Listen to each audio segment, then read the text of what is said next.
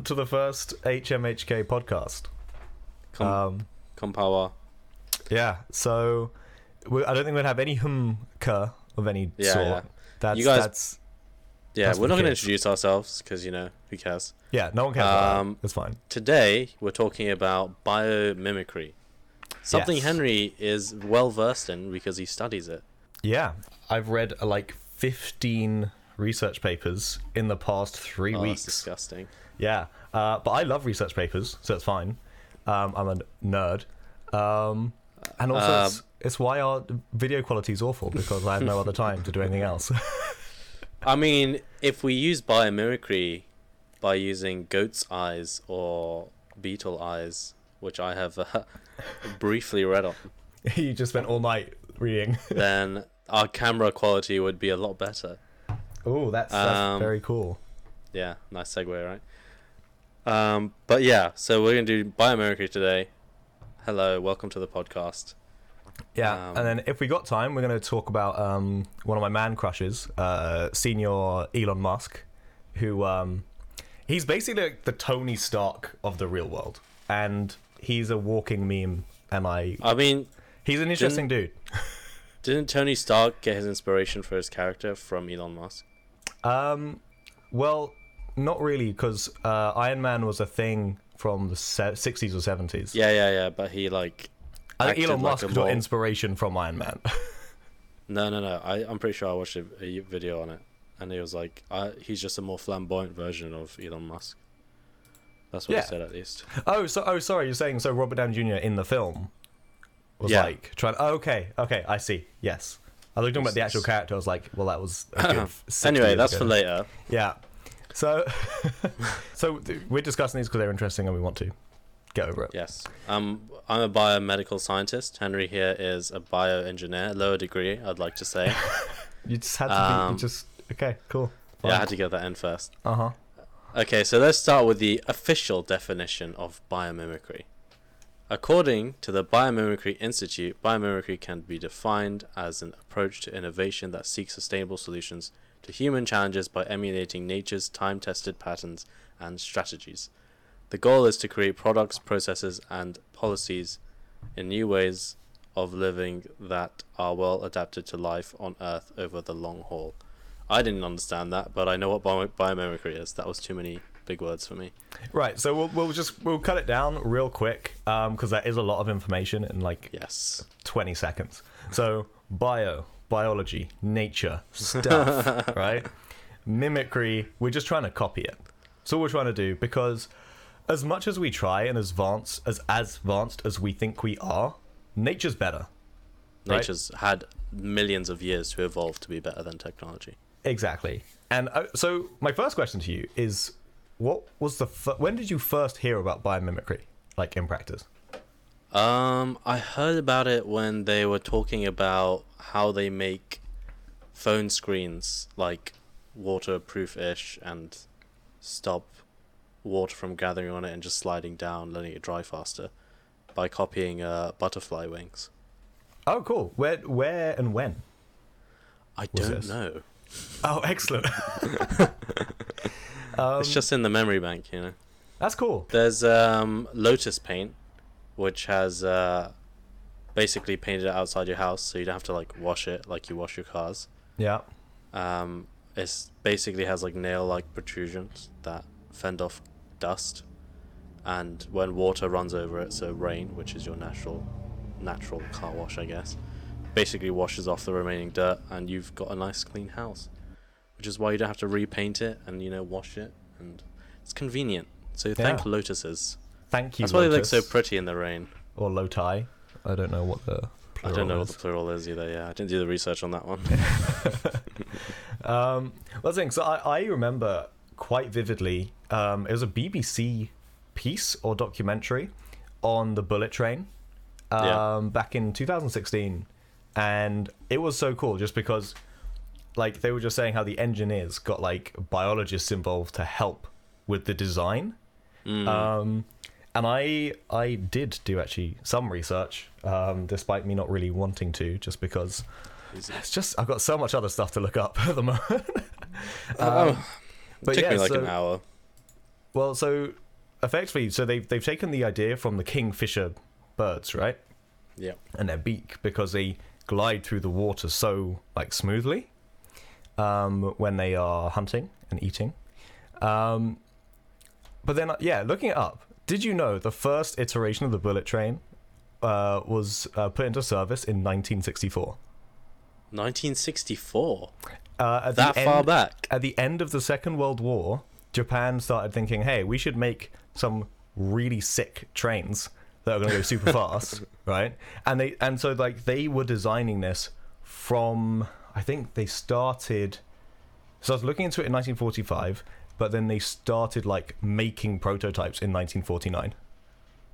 That is a lot earlier than I expected. Yeah, how cool is that? But then so these were like, go on. They only became like popularized in like the last 10 years, haven't they? Like yeah. They've become common train stations. So they were like, they were basically just super fast trains, but the design was the same as like every other train. Yeah. Right? But like they kept trying to make it more and more streamlined, and obviously we all know about air resistance, right? Mm. The more space you take up moving through air, the more resistance you have. So they started like slowly making them more and more narrow. But like the first time they started to make them really streamlined was 1997, and that's and then it still took them until 2016 to bring in this biology, but the biologists. So wow, they kind 2016. Of 2016. Yeah. So 5 years ago. Yeah, that's the first. This is time, when that invention came out. That's the first time they started to work on redesigning the nose of the train. See, you should rely on us earlier. We know what we're talking about. Yeah, we don't just colour in, okay? But the thing, engineers are just like, nah, make it go faster. Train go really fast, okay? Yeah. I mean, what I read about it was, as it was coming out of tunnels, it created sonic booms, right? Which, as you know, are loud and they hurt. Really? And it causes noise pollution. Right. So they got the Kingfisher design. They changed the front, made it long nose, whatever. Mm. And this significantly reduced the noise pollution, but also, even better news, reduced the electricity needed by 15%. Yeah. And it made the train travel 10% faster. Yeah, it did indeed. And if you want a accurate representation, I have a sound for you. You can't see this on my screen. Do you want me to show you my screen? No, it's fine. Okay, so hopefully this will pick up. I've got to turn on my desktop audio real quick. Oh, don't that feel good? Hell yeah. I can send you a link to that later, but I screen recorded that, so the good people at home get to hear the sonic boom. Okay, cool. I just don't want to speak when the desktop audio is on, because, you know. Yeah, no, I've turned it off now. You're now free. Cool. But no, it's very, very cool, but like, yeah, it's like a gunshot. It's so loud. So, I mean, kudos to Japan for leading the way. Like, what a cool idea. Japan leads the way in so many ways, but like, we can go into that a lot. Mm-hmm. But that's definitely for another podcast. If you guys want to hear that, let us know. Yeah, I would love to get into it, because Japan's somewhere I really want to work, but just the like. We're going to go way off topic with this, so yeah. Another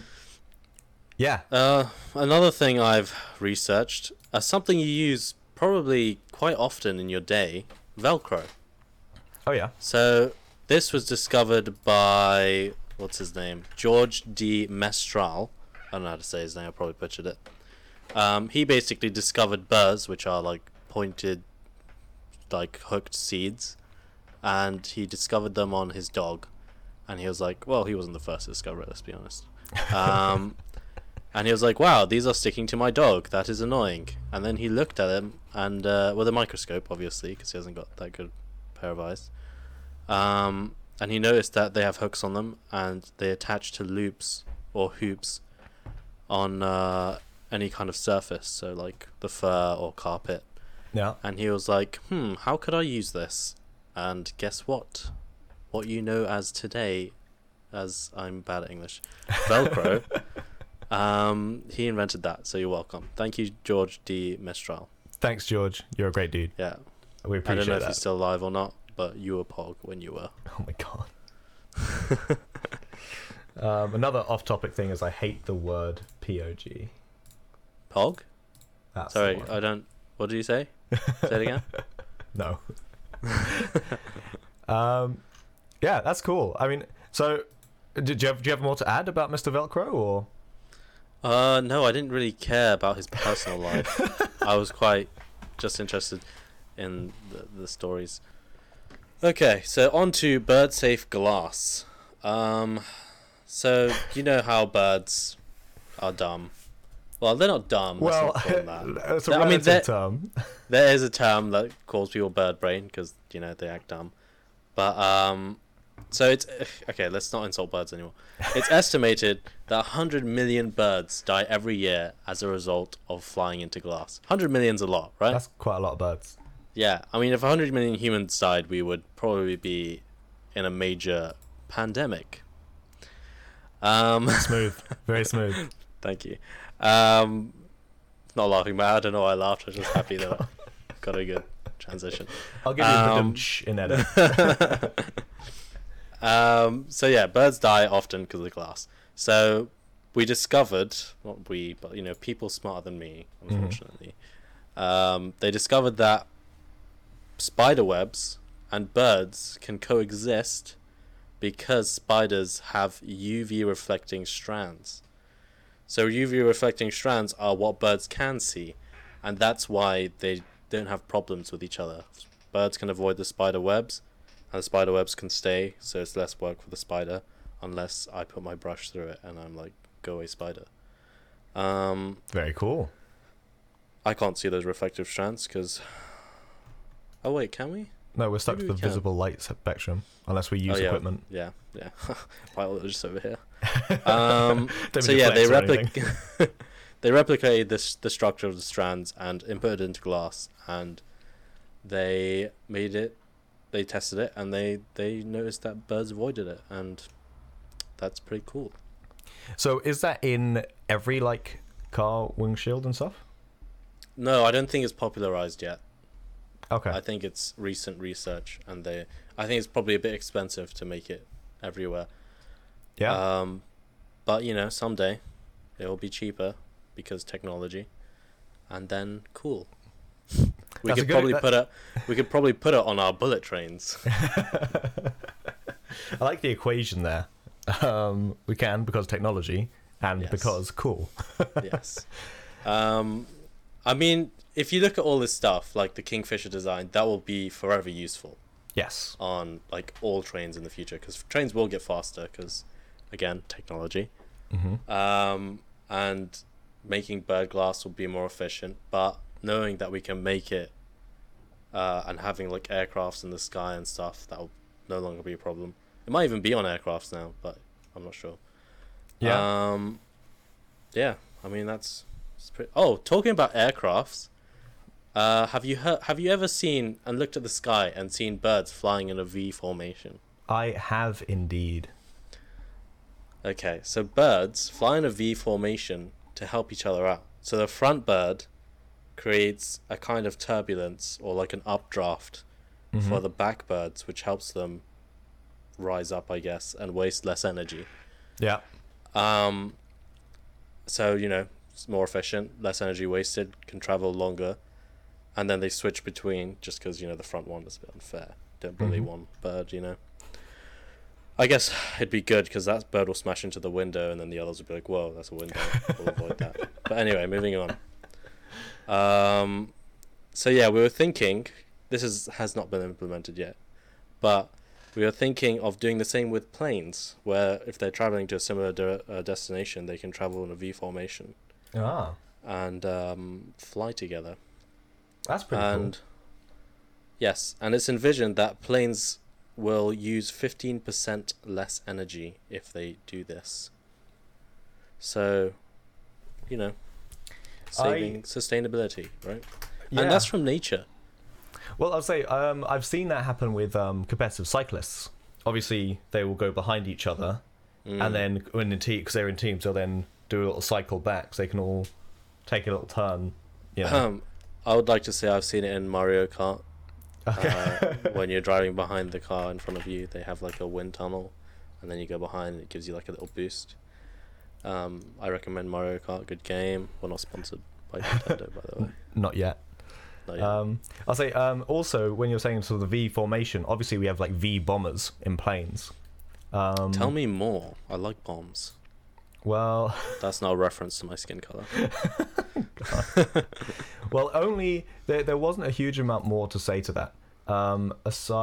Just because I don't know how much. So let me just open this up in an open image in new tab. That's what I want.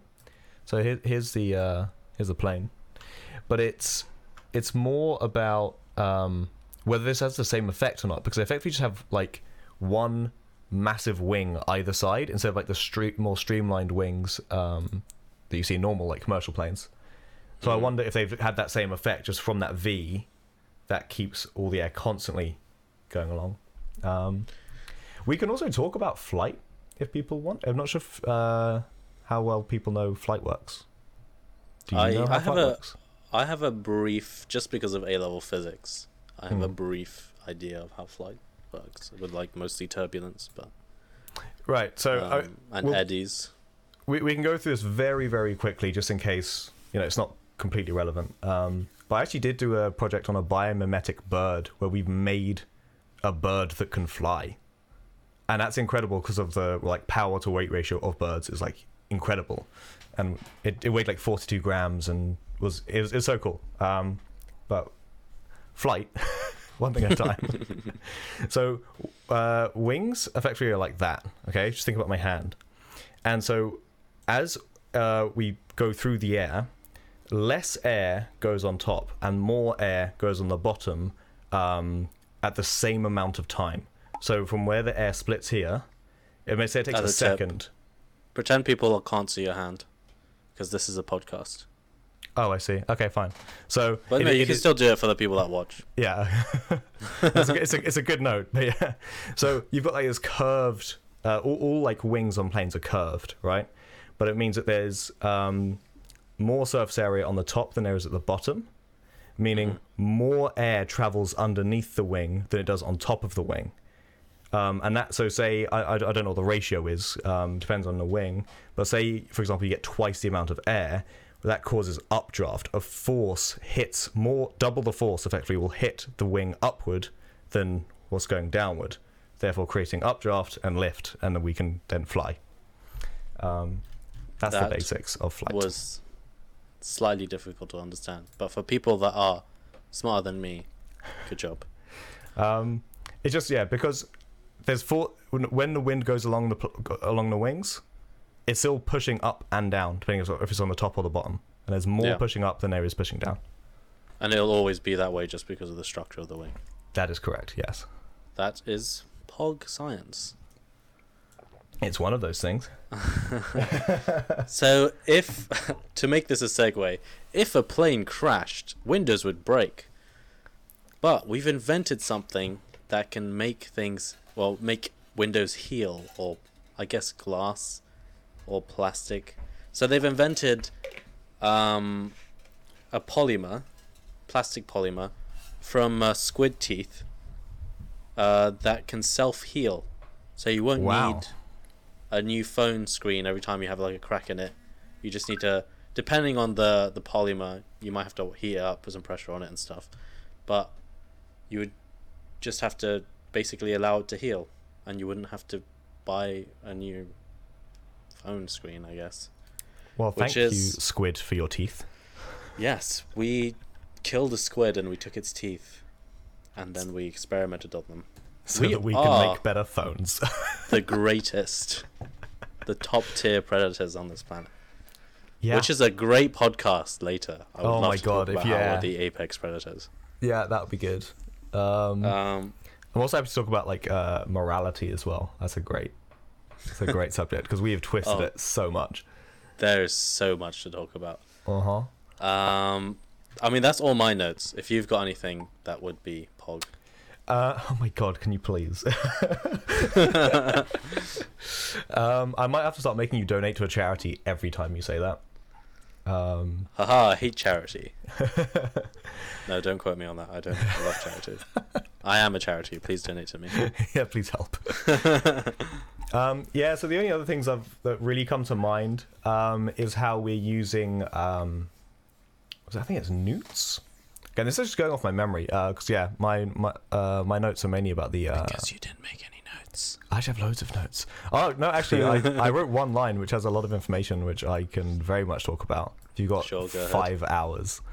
Yeah, I'll leave the newts thing. That's for another day. But we're working on growing back limbs, but we're currently using it to regrow skin using newt. Oh, I've heard about that. Newt sperm. You're welcome.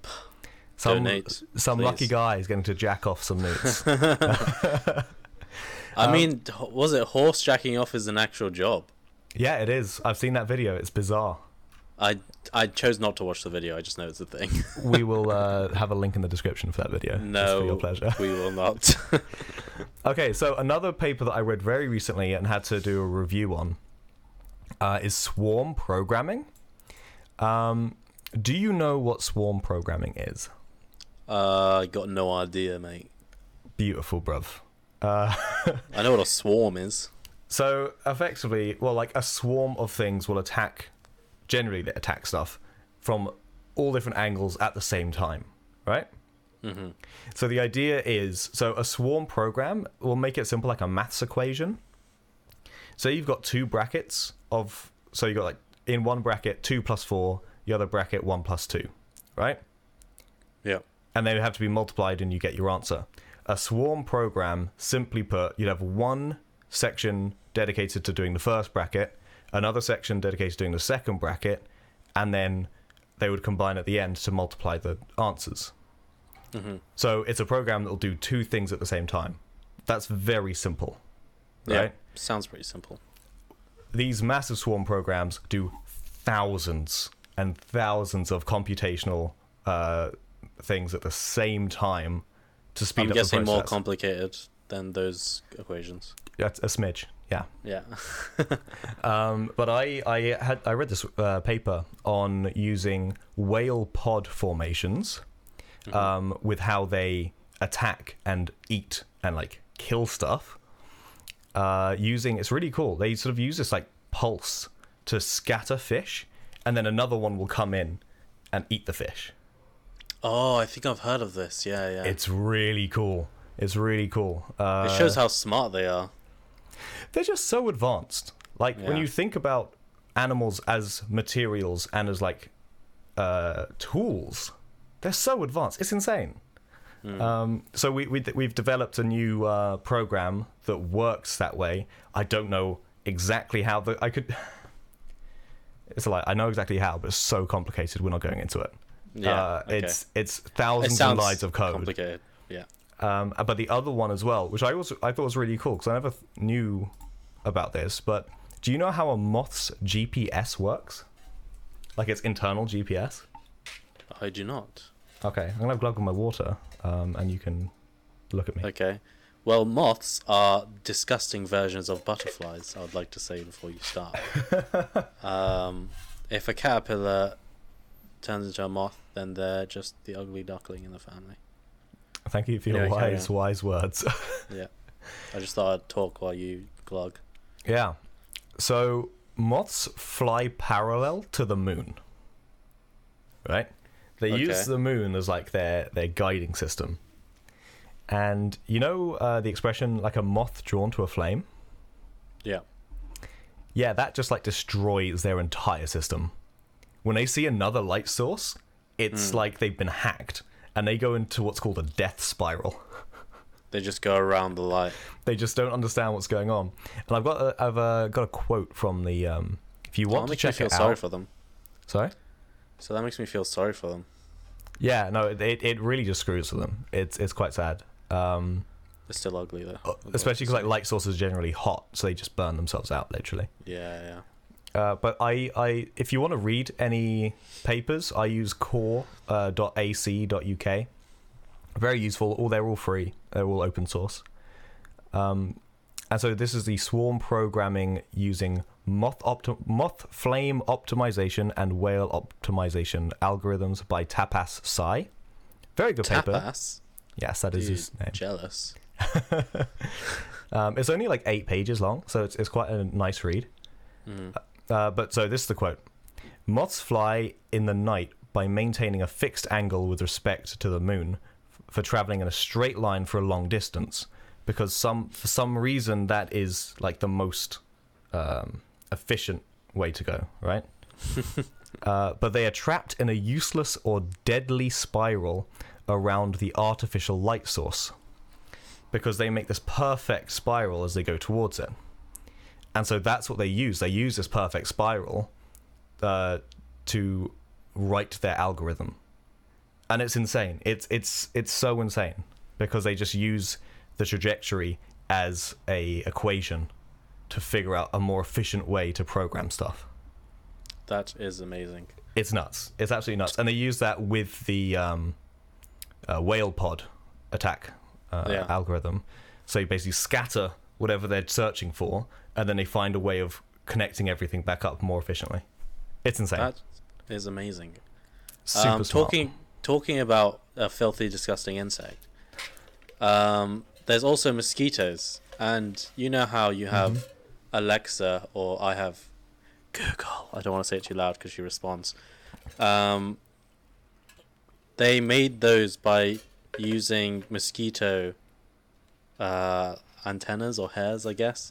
Oh, yeah. And those are very sensitive to sound. And they use those to help tell what we're saying. Because, you know, how else would you tell what a human is saying to a robot? Yeah. I briefly went over that, and that just, you know, bring back the memory. Don't have too much knowledge on that. But it's in one of the links up in the description as my sources. So if you want to read more into that, then you're welcome. Yeah. I would like to go back to your glass. Sure. Which one? The polymer that heals or the bird glass? Neither. Oh, are you talking about my personal glass? I don't know what that means. You made it sound kind of, you know, I don't know. Anyway, rather sensual. I want to talk about Elon Musk's glass, actually. Oh, that embarrassing moment where he had a whole plan. Okay. Have you seen the video? Yes, I have. Okay, so that didn't happen in the testing room. Right. So this is as smooth of a segue as I could come up with to get us onto Elon Musk. Shall I show us the video, and then we can talk about the strains and gains of Elon Musk? Sure. Okay, I want to show the full video, including the car, a door being slammed, because that has a lot to do with what went on. So this is the first car door, which is a normal car door, and they slam this with a sledgehammer. Just a little smack, right? This is the Cybertruck from Elon Musk. Very impressive. Let's show the glass demo. So first and so now they basically test this on normal glass, and it kind of cracks, and they're like, wow. They do it at the low height. Then they do it at the higher height for the smash. Oh no! Now I'll show you Tesla armor glass. The Tesla armor glass. They do it from a higher height. Wow, it's fine. Isn't that incredible? Bronze, could you try to break this glass, please? And of course, they throw this at the Cybertruck. Yeah. Sure. Yeah.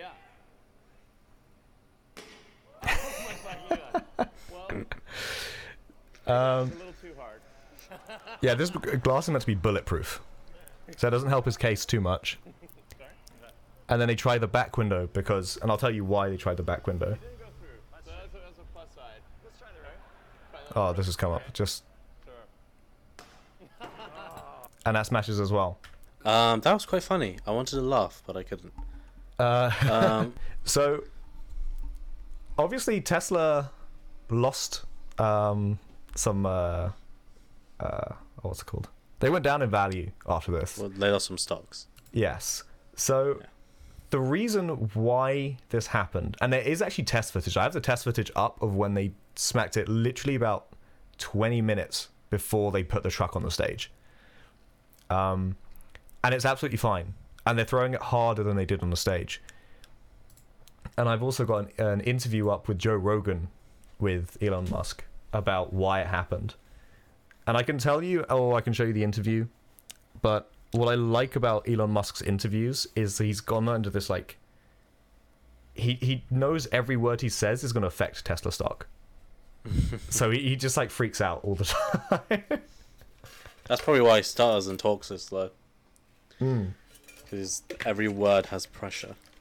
Yeah, every tweet he does has pressure, but he just doesn't care. And yeah. I that's why I like his Twitter, but him in person is like watching an aneurysm about to happen. But should I just sum up what happens in the interview? Yes, please. So when they hit it with the sledgehammer, they cracked a tiny bit at the bottom of the glass, which, if you know things about these materials, as soon as there's one break, the whole, especially with glass, it will use that break to just crack all the way through. So that's not great, and they need to know about that if you do get hit with a sledgehammer on the side of your car or in a car crash. It then will compromise the structure of the window, right? Yeah. So that's not great for marketing, but I don't know why they're making a Cybertruck. Because, I mean, Elon Musk is known as like a tribillionaire or something? It's like a term for someone that wants to make science fiction into reality. Yeah. Which is why people like him so much, because everyone likes things that are in your imagination and that can come to life.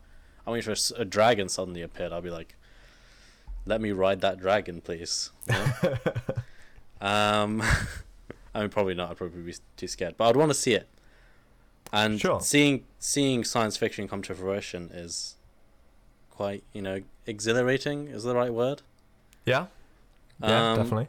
And I can see why people enjoy his developments and his inventions and all that. I mean, I did a bit of research on when Elon Musk was young. Yeah. Do you know about his life, how he came to be? Yeah, I assume it began with conception from his mother and father. His superhero origins. But I do know that he started PayPal. That's going too far forward. So you don't know. Let me tell you. Yes. Tell me about the life of. I'll let you continue from PayPal. My boy. So first, he started off at 12 years old. He made a game. I think it's a space game. I'm not too sure of the name. 12 years old, which is amazing. He coded that himself. You can play it online now still. I think it's available. And he sold that for $500, which is, cool. Yeah. He's South African, if you didn't know. So he went to Canada first. Yeah. At 19, I think. And then he went to the US. And then he's got 3 citizenships. And then he was at uni, what they call college, and he was doing he started his PhD. Apparently 2 days in, he gave up because he got bored. Which is, as an eccentric man, you can see that happening. Yeah. And then he borrowed, I think, about 25 grand from his father, and he made a business with his brother that was basically like a beta version of Google Maps. Okay. And I think it was called like Zip2 or something. I'm not too sure. You can search it yourself. I will. And he sold that for quite a bit of money. And then that's when PayPal came into fruition, with the PayPal Mafia, which I have some stuff over. But I'll let you continue from here since you're so passionate. Well, shall I quickly get up your picture of the PayPal Mafia? Oh, okay, yeah, sure. You sent it through on the WhatsApp, so I can bring that up. You stole it from me. I did, indeed. So, this is now full screen, so you can't see us at all. There are a couple of names that I recognize here. And there are a couple of names... a lot of you will recognize a lot of them. They are very big companies. Right. Well, I'm talking about just the people's names. Obviously, we've got some, the founders of YouTube. But then there's stuff like Genie or Jenny Y, never heard of it. Kiva, never heard of it. Slide, never heard of it. I think these might be more popular in America. Right. But it just shows who made it and who. I'm sure they're all rich anyway, but I think they all made it somewhat, just some made it international. Yeah. But I believe after PayPal... Okay, so we should explain what PayPal Mafia is. So Elon Musk and these guys started PayPal. They're all co-founders, I guess. Yeah. And they decided to eventually sell to eBay, was it? And yes, it was. I think Elon Musk, because he had arguments with the group and stuff, they didn't get along, whatever. I mean, that many ambitious people with that many companies, it's hard to, like, you know, get along. And he got his shares, which were worth 180 million, which is, you could live off, you could stop there. Yeah. But good thing he had ambition, you know? So that's what the mafia is, all the people that were part of PayPal's shares, and they moved on to make their own companies. Elon decided to invest in, he said he invested 100 million into SpaceX. Do you know SpaceX? Yeah. I've got a lot to say about SpaceX. Okay. And he invested about 80 million into Tesla. No, 70 million into Tesla. And then 10 million into something else. That was that Solar City? Solar City, I think, yeah. Because he did that, I think, around 2006. Yeah, and obviously Tesla and SpaceX have been doing really well. Do you want to talk about SpaceX? Oh, SpaceX has done relatively well. So I mean, his biggest competition is Amazon's founder. He has Jeff Bezos. Yeah. What's his company called? Blue something. So he's not even a memorable name. Yeah, that thing. Jeff Bezos is just a bald guy. When these guys reach what they want to reach, we're gonna have Elon Musk our hero and Jeff Bezos as our villain. They will become superheroes and villains by the end of their lives. Trust me. So, do you want to say something? Well, see, I've told Henry my opinion on Elon Musk. So, Elon's a great guy, okay? He's done everything ethically, as far as we know. But he gives me the vibe of, like, what's known as, like, an anti-villain. Or an anti-hero, whatever. I'm not too sure on the difference. So, basically... his ends are good. Yeah. You know? He wants the good for the human race. But his means, I imagine, would be more mean. So because he's done well for himself and he hasn't had to do that, I think it's great he hasn't gone down that route. But I feel like if it was another time, he would sacrifice people even for the greater good. If he was a biologist, he would likely have done human experiments. That's my opinion. It's unlikely to be true, okay? But I feel like he could be just very ambitious and a little amoral in his ways is the vibe I get from him is all. But yes. I'm sure it's not that way. I mean, I've never met him in person. Well, that's the thing. I think you and I like his same like attributes and characteristics are the reason I like him, and they're the reason you don't like him.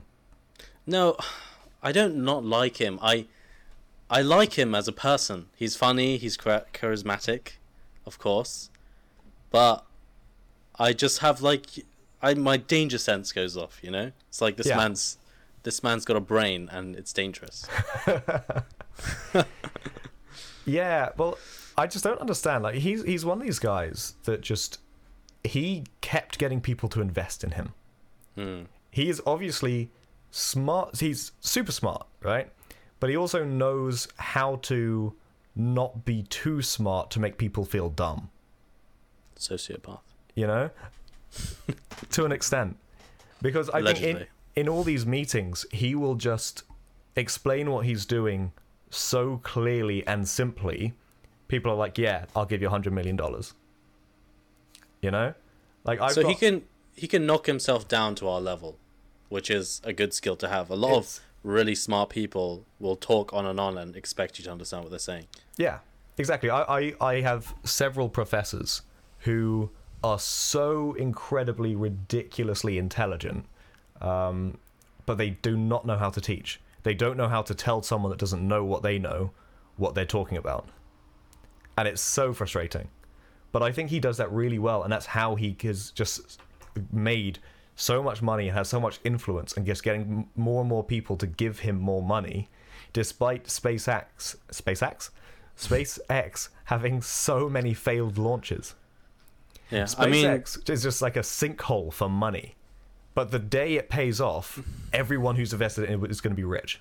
I mean, have you heard about his progress for the space station, from here to the space station? How he's lowered the cost by 90%? Yeah, but... I mean, that's... As much money as he spent on getting to that, it's still amazing that he got to that. I mean, he's definitely lost a lot of money getting to that, not made any. Yes. So... I've just had to look this up because I couldn't remember how... I thought there were 12 failed launches. Do you want to give me... It's like 59 or something. Okay, it's not that high. It's 24. Oh, God. 24 consecutive launches from the Falcon 9. How much did that cost him? It's millions per crash. Yeah. Like tens of millions. Yeah. His 100 million probably disappeared pretty fast. It's a good thing he invested in Tesla. Yeah, but then which grew, I think in 2020, grew by 600% in value. Yeah. That's year. A big misconception is people think that he was the one that basically invented Tesla. Yes. Which he didn't. He invested and he had an argument with the CEO at the time, and then he took his place. Yeah. Which is another thing I want to talk about. A lot of the companies he's been at, he's had an argument with the head. Yeah. Again, another trait of a CEO or an ambitious man, which I respect for sure. But I don't know. It makes my danger sense go off again. My spidey sense. He's eliminating the competition by replacing it. Yeah. Like, you're in my way, so I'm going to take your job. Which is it makes me respect him even more. I like a man that knows. That sounded weird. I like someone that knows what they want to do, and they'll get rid of... See, that's the thing. They'll get rid of the competition. Mm-hmm. And I think in another time, another day, if he couldn't do that via ethical ways or money and stuff, he would have killed them. Yeah. Obviously, allegedly. I'm not accusing him of anything. Like, the CEO of Google just stabbed himself in the back 15 times and jumped off a roof. It's incredible. It's just... I'm saying he's... I don't know. Maybe some of you understand what I'm trying to say, but he's very ambitious, and I would say maybe even dangerously ambitious. I think he values taking people out. And I think he wants to do it in his way, where, of course, I don't think he's actually going to hurt anyone. At least no people. He doesn't need to, that's why. Yeah. I think... back in the day, if he had no other way, he would. But these days, he's got money, he's got influence, and he's got a great image. Why would he ruin it? And he definitely feels like an unstoppable force. He is. And I like him. I like him. As much as I sound like I don't, I do like him. And that's because he's ended up on like the good side of the coin. Yeah, exactly. And also, he's living every techie's dream. Yeah. Isn't he? Yeah. He's married to Grimes, right? Or they just... I think the other partners are married. Yeah, I mean, he's got an amazing partner. He's got, I think, 5 kids or something. I don't know. That means he's had sex at least 5 times. So he's not a virgin. I know, You might... Technology person, that's not a virgin. Did you know he got bullied a lot at school as well? I mean, could have guessed. Are you surprised? Yeah. He's the guy that kept correcting the bully, isn't he? It's like, actually, if you hold your fist like this, you get much more power. Thanks, Elon. I think he's a phenomenal man. I think he is... I still think he's on our side because he doesn't feel like he's part of the big boys club. No, I think he's on humanity's side. I wouldn't say our individual side. He's on... So if he had to sacrifice your life to get, I don't know, 1,000 miles further, closer to Mars, faster, I guess, he would do it. That's how I imagine him. But he doesn't need to. Me, if he came up to me one day, I was like, look, you specifically, I have to kill because of a good thing, right? That's all the explanation on there. It was like, great, shake your hand, thanks. Yeah. I'll go now. Oh, peace out. I'll trust you. You know. Can you tell him to come onto the podcast, become a permanent host, just so I'm not alone? Yes. Okay. It's sure. Even equal trade, I think. The condition is you need to spend an hour of your life every week. So yeah, I think he's a guy that would do things for the greater good, but because he doesn't need to sacrifice you and stuff, he won't. He likes his good image. Yeah. Also, he's done a great job of like humanizing himself. Yeah. Because he throws out the memes. He was on PewDiePie's meme review. I watched that. I'm a fan of PewDiePie. Subscribe. And like he's made himself one of the people. Yeah. It's hard not to like him. Yeah. Yeah. And because he's so outlandish and dare-ish, it doesn't make you feel like he's so corporate. Even though he probably is, like he definitely is, yeah. And it's difficult to. It does become more and more difficult to defend him when you talk about his like more dangerous stuff, like the brain chip thing. Mm. I wouldn't trust anyone else than him to do it. Do you want to explain the brain chip thing? So it's so insane. He wants the idea. Is to get a chip inside people's brains, which is not a new idea. There have been a lot of people that have attempted this. Making science fiction a reality. Yeah. And the first time I heard about this was a while ago. I think it was 2012, about advancing prosthetics. But he wants to do it to cure mental diseases. And I say mental diseases, but we're talking about stuff like... of course they've all gone from my brain. But I don't know, like schizophrenia? Maybe? Schizophrenia. He said he could be able to help out depression. He wants to look into curing cerebral palsy. There's this huge list of things that he wants to just cure. And I don't know. But that was his opener. He's a smart man, okay, for sure. Physicist in every way. But diseases like that and how complex the brain is. No one's understood the brain for as long as we know. Yeah. The brain is the most complicated organ in the body. And I think he's just saying stuff. I don't think it's true. Because these are such complicated diseases. And it's to do with neuron dysfunction and stuff. And we don't even understand those. How is he going to do that?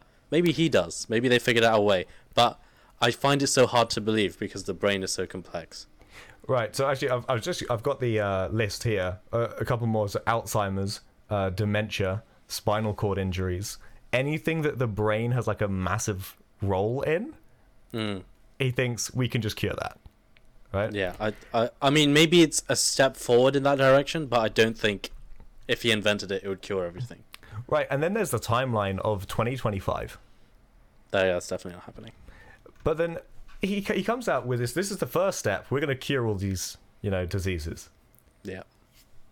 Good luck to him. But then the next sentence that comes out of his mouth is, oh, and we'll be able to communicate with each other wirelessly without talking. You can control all your music and you can just listen to it in your brain without it actually making sound. It's like, maybe start with that step so we know that it's safe. Mm. And then advance the technology. Have you thought of like the repercussions? Like, what if someone? Because it would have to be connected to some source, like Wi-Fi. Yeah. To load your music and stuff. And what if someone just hacked in? Hacking is a common occurrence. Yeah. If you're like, I don't know, you could be a victim just walking down the street. Someone like, oh, this guy looks like a rich person. Yeah. Or I don't like his face, namely you, and he just hacks in and makes it implode or something. I don't know. I mean, they'll probably have safeguards for that, but they would hack into it, maybe mess with your brain a bit. Yeah. And of course, that's the biggest fear for everyone. Yeah. And yeah. The brain is too complex for something like that. I don't think it would be a good idea. And again, the second he sells it to the government, everyone's going to abandon it. Yeah. That's too much power for anyone to have. Yeah. I think it's too much power for even him to have. True. I'd hate, just because he's one man, if all his investors are like, we need you to put this in people's brains, advertise this, we need a pop-up to appear in front of their eyes, you have to do it or we'll destroy you, basically. Yeah. And he'll be forced to do it. I wouldn't even blame him. I'll be like, okay, well, if you need to survive, fine, put an ad on my face. But that's still a problem. I mean, talking about how these chips connect, have you heard what he's trying to do with the internet? No. So he's asking for permission to basically put, I think it was like 4,000, more than 4,000 satellites above Earth, so he can have internet for free across the whole world. Wow. Yeah. So that would definitely help with his chip thing. That now becomes global domination, doesn't it? Yeah. So it's a very scary thought, and I would not be enticed to put a chip in my brain. I'm not going to be standing in line for it. I'm going to give it a couple of years and see what happens. No, even then, it's like they're going to be waiting. They're going to be waiting for people that are unsure. And then those people that are unsure are going to see the people enjoying their lives with a chip in their head.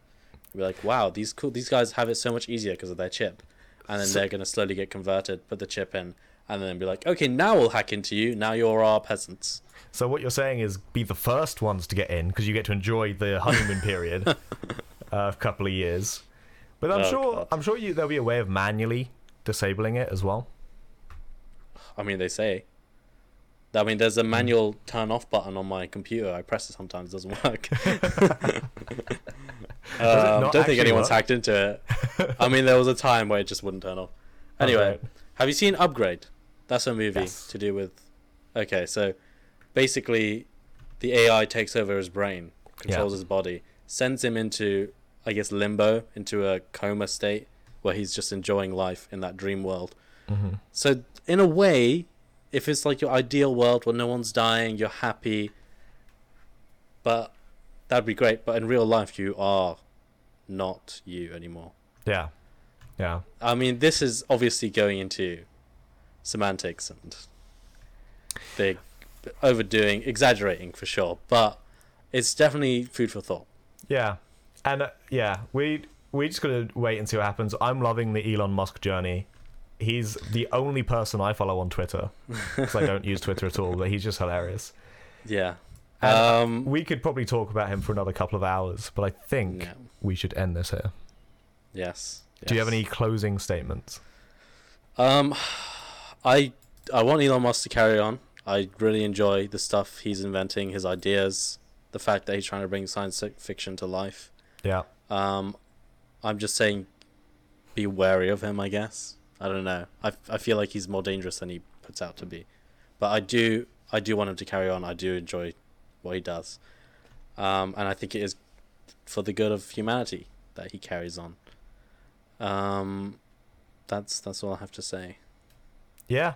Like I said, I completely agree, and I think he is sort of one of us for the big boys. Yeah, and I don't think he's going to be bullied or anyone's going to be able to stop him from his overall goal. Mm.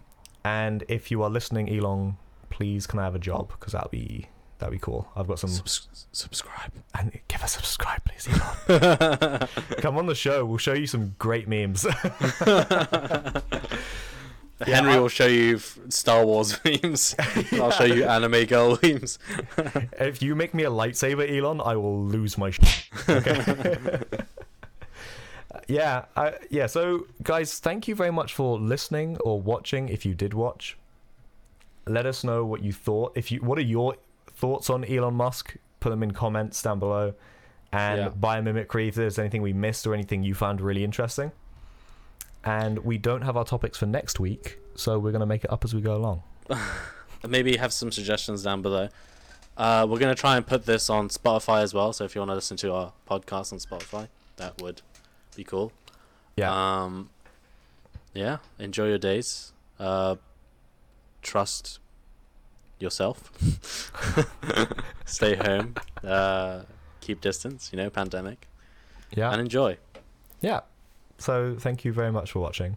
Please like, comment, subscribe, and share. And we'll see you guys in the next one. Peace out. Ciao, ciao. Thank you to Conrad, Mithril, Redstorm and Velvet Crow for being our patrons.